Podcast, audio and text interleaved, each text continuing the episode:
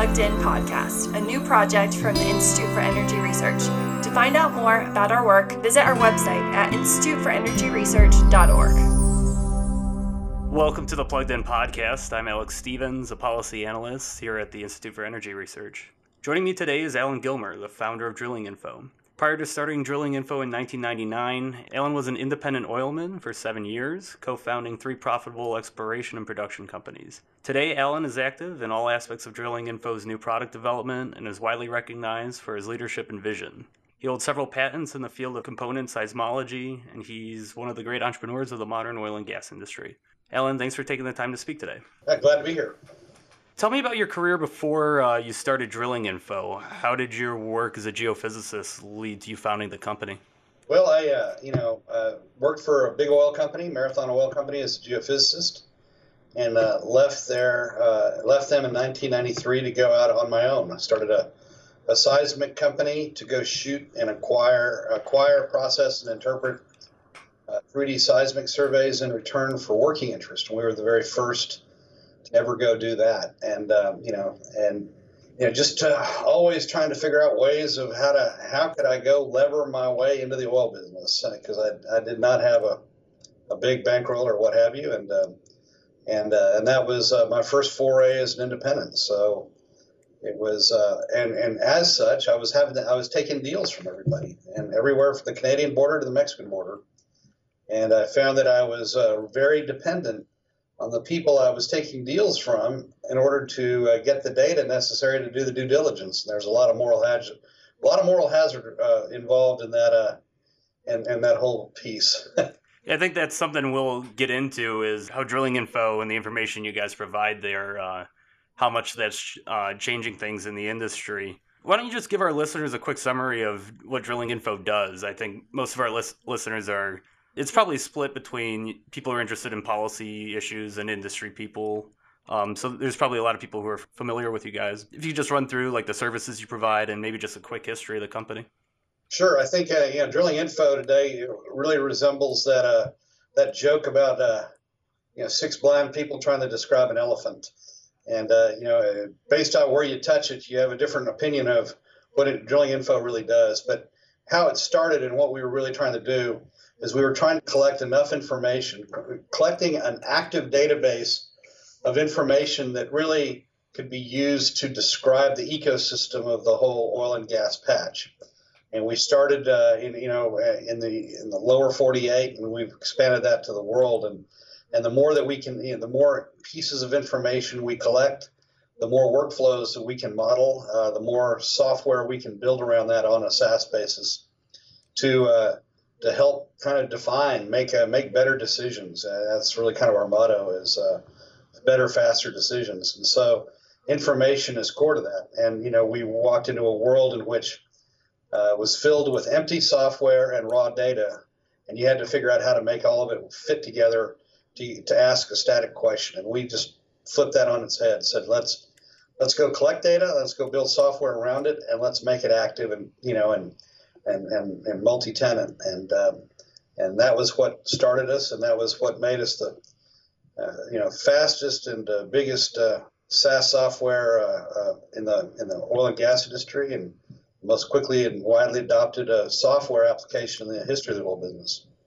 Yeah, prior to platforms like Drilling Info, one of the big challenges and costs in the oil and gas industry was access to information. And local knowledge about specific formations and drill sites. It's a big part of the oil and gas recovery process. So, like in my view, Drilling Info's biggest contribution has been making all that information sort of a little bit more democratic, so more people have access to it. Do you talk a little bit more about what the uh, what the industry was like before big data and how things have changed?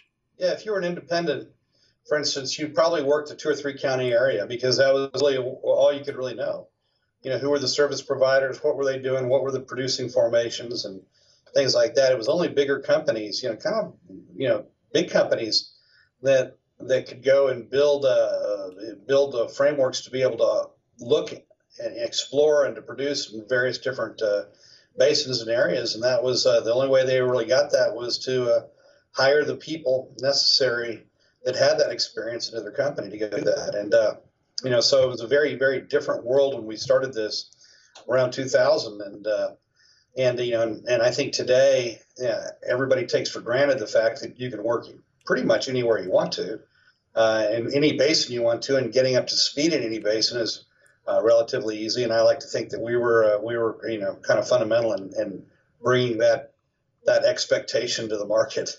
Yeah, in response to a lot of the growth and innovation, um, there's been a lot of discussion about the data that we use in uh, in the industry. There, people have been rethinking old metrics. Uh, the best example is probably the weekly oil rig count.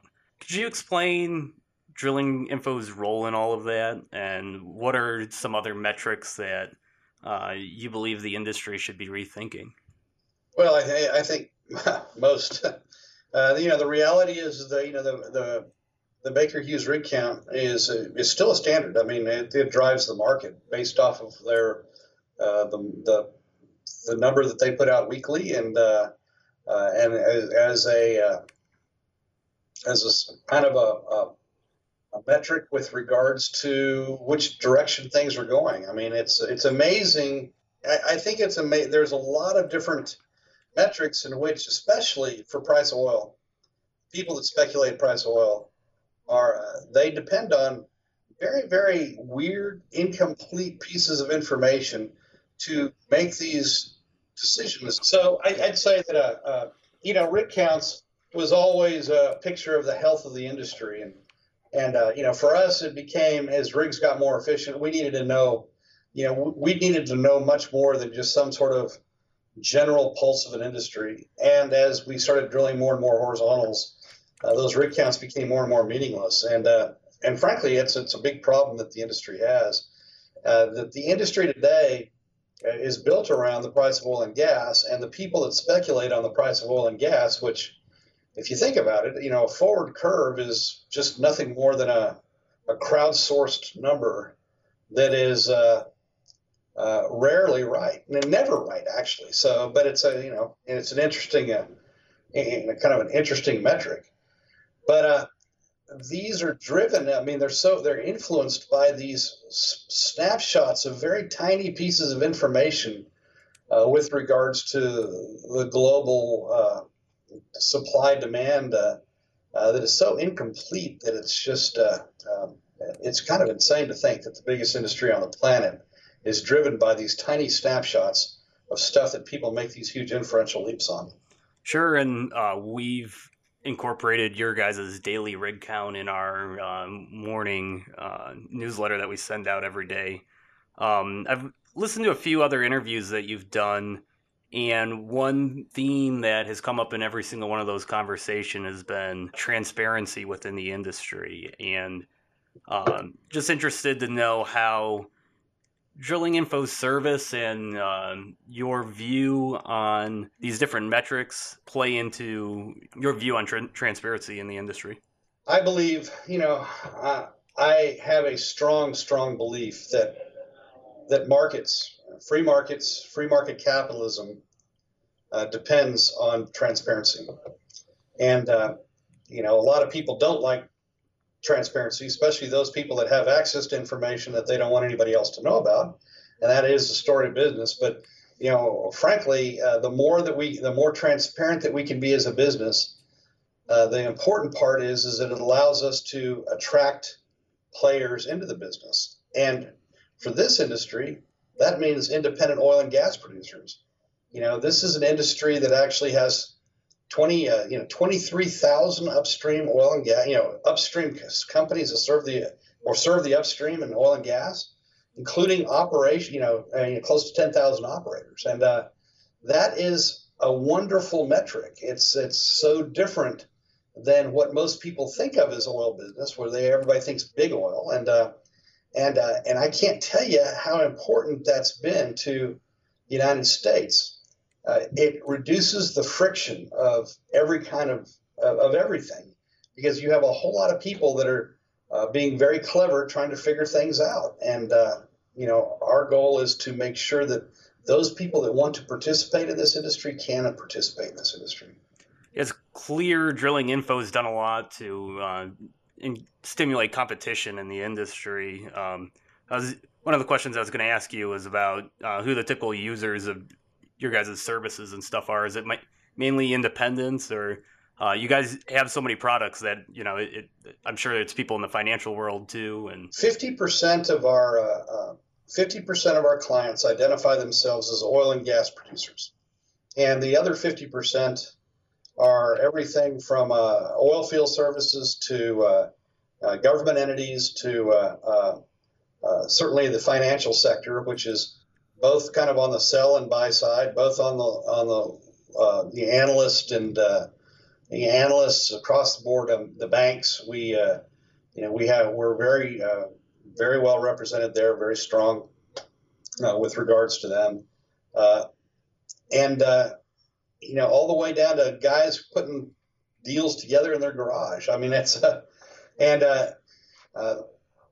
everybody from the largest oil company on the planet down to the smallest, and uh, and we're pretty proud of the of that reach. You know, we're uh, you know a lot of companies sit there and say, well, we're mid market or this, that, or the other, and we're all market. We're uh, you know we uh, we look at people that are uh, producing, consuming energy, and uh, we serve them all. You know, one of the, one of the interesting things is we've been a you know.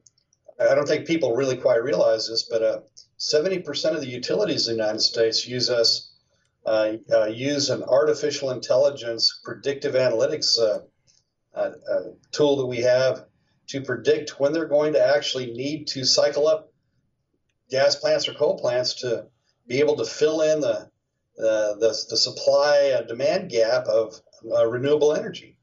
And you know, without without those kind of tools, we'd be seeing a lot more brownouts and blackouts rolling through the country definitely in the Northeast and uh, back my home state in Michigan. I know uh, just a few weeks ago with the cold it, uh, up in Minnesota, they were having problems with that. So I think another interesting thing that you guys do, uh, you guys don't just put all this information in a database. You guys have uh, speaking engagements, and your customers get access to online webinars. Um, do you want to just talk a little bit about that component and uh, just upcoming events that you guys might have, or anything that you're interested in talking about there? Yeah, you know, we we're always building out new tools and we're always using those tools internally. You know, we have groups of analysts uh, that are that uh, that do a lot of consulting work for particular clients. Uh, we build out uh, uh, reports for people uh, in general that are and you know the big deal for us is we don't want it to be we don't nothing that we build out should be secret sauce shouldn't any be black box you know everything that we do uh, we provide the background. If, if you want to go subscribe to that, you can go replicate those things, figure them all out yourself.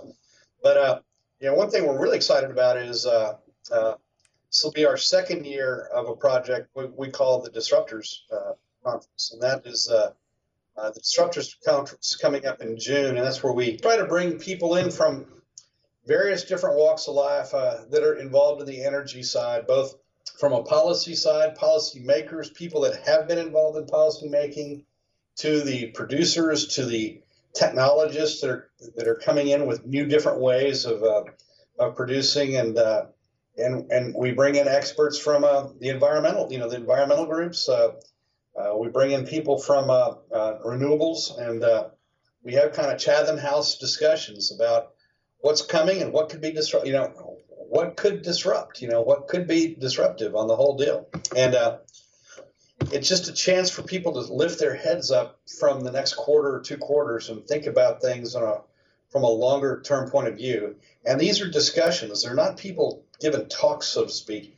It's people with particular expertise driving discussions, and uh, and they can get quite heated. But it's pretty, uh, you know, it's pretty pretty fascinating. It's a great, uh, great thing for us. And of course, we participate in in uh, also, you know, the the North American Prospect Expo is a big one for us. D- depending on you know on our trading and risk side, there's a big uh, big conference in Germany we we participate in, and we're always we we always have someone somewhere. I think. I think uh, events like that are great. Uh, here in Washington, there's sort of a narrative that basically says that fossil fuels and oil and gas are yesterday's technology, yet in the past decade, uh, we've pretty much seen that to be proven the exact opposite. Uh, Yeah, people don't like to get rid of their religion very easily, and it's uh, uh and, un- and unfortunately, there is a lot of that uh, narrative out there, and it's completely false. I mean, United States is the only you know country of any size that's actually reduced its emissions consistently for the last you know 15 years, and uh, and we did that by basically transitioning from a just changing the ratio of what we were using natural gas and coal for. And you know, today, you know, we, we're in a situation where the United States is, uh, you know, is can produce gas at nearly a negative price. It's it's a byproduct, and uh, and it's cleaner than hell. And and I don't understand why in the world we're not focused on how we go out there and export natural gas. If in fact we really cared, anybody the UN or anybody actually really cared about emissions because we are the one group on the planet that didn't decimate our, our economies. And we're the ones that actually made it happen. And it came from oil and gas, it came from fracking. What do you think explains that disconnect, though? You use the term uh, religion. I think it's just something that goes back to maybe the 70s oil crisis ever since then. It seems like from a policy standpoint the goal has been to just move off of oil. Is that the religion that you're talking about or is it something else there? Yeah i, I think that uh, there is a religion uh, in that. I think that uh, there's also been some pretty big businesses that have come around to to take advantage of that. And and american taxpayer largesse with regards to subsidies of of things over the last 10 or 15 years as well. And, uh, and uh, you know, whenever business gets involved in any of these things, and anytime that government is uh, involves itself in terms of uh, getting a grip on the commanding heights, uh, funny things happen.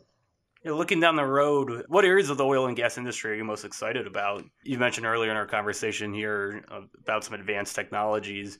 Well, we do a lot of uh, AI and machine learning right here in our company, and uh, you know, and uh, you know what I think is funny is there, there is a there is a disconnect between what it is and the terms that are thrown around. It, you know, there's these the concepts of these magical things that that are out there that nobody quite understands, but they're going to change the world.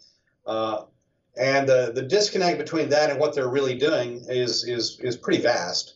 But they are exciting. I mean, you know what we are training machines to do, uh, how we are looking for patterns that uh, that we could have never looked for otherwise is really exciting. And I think with regards to blockchain, you know, I'm, I'm less enamored with kind of the currency, the cryptocurrency concept of it, as opposed to the distributed ledger aspect of it, and being able to go out there and manage assets, you know, especially legal assets in ways uh, that are uh, they can open up markets because you can uh, sell smaller increments of of projects or, or things like that or, or things that are focused on particular benches or what have you.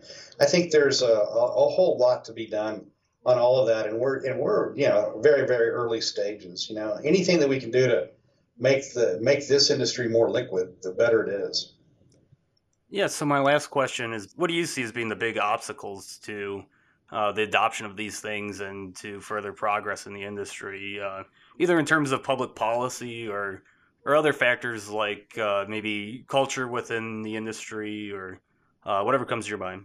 I don't think that there's huge impediments to other than the fact that this industry is amazingly complex, and I don't think that.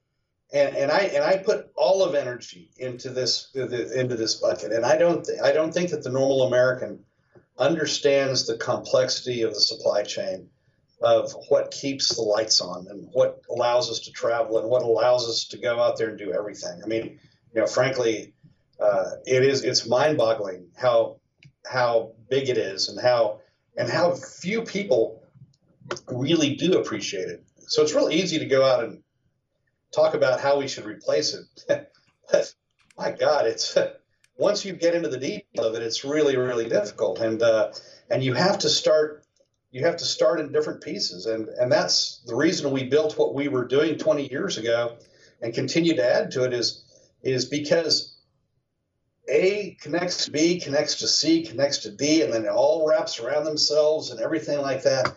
And the more that you can collect, the more that you can start building these tools to go out there and radically change how you how you do any one of these workflows. And uh, you know, today on on the on drilling info, for instance, somewhere in some of our drilling info applications, over over a third of the global capex travels. So uh, we manage uh, the funding or the or you know the, the movement of information on uh, of company to company of a third of the global capex and the details of all those things and and uh, there's just it's amazing to think about what you can really do in terms of just building these tools but you've got to go out there and have a system in which the data is structured uh, appropriately and permissioned appropriately and all these things uh, that are any one of which are kind of mind numbing and uh, and uh, that's what we're great at. People are going to be looking back at,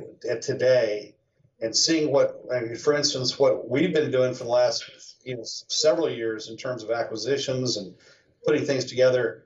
And then they're going to say, aha, that's what the hell they were doing. And uh, that's the exciting part to me because that's the reason I started the business was how do we go out there and fundamentally, fundamentally change how we're doing things to make it more efficient?